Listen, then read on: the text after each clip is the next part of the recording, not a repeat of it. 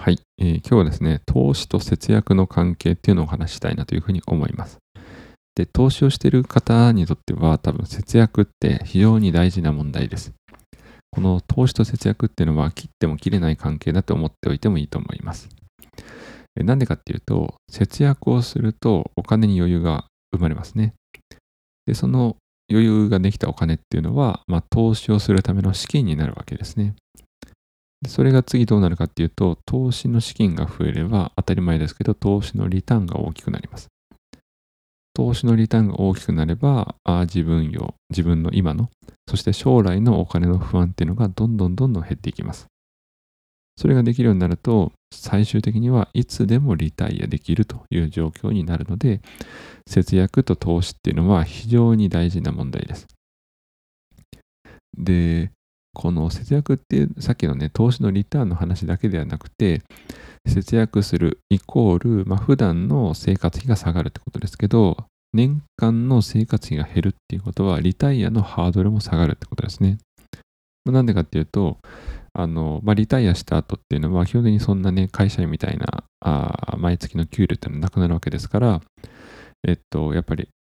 なんでしょうなくなるわけなので、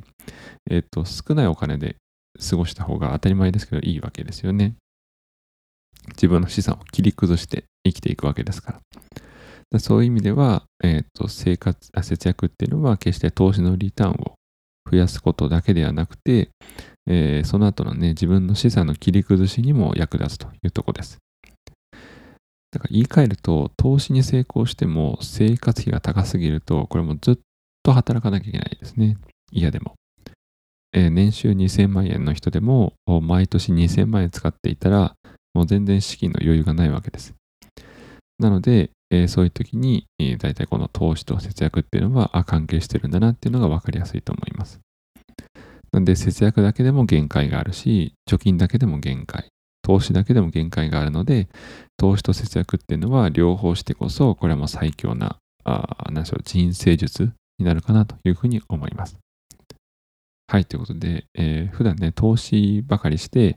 節約にあんまり興味がない人とか、もしくは節約ばかりして投資にあんまり興味がない人っていうのは、この2つをですね、ぜひ、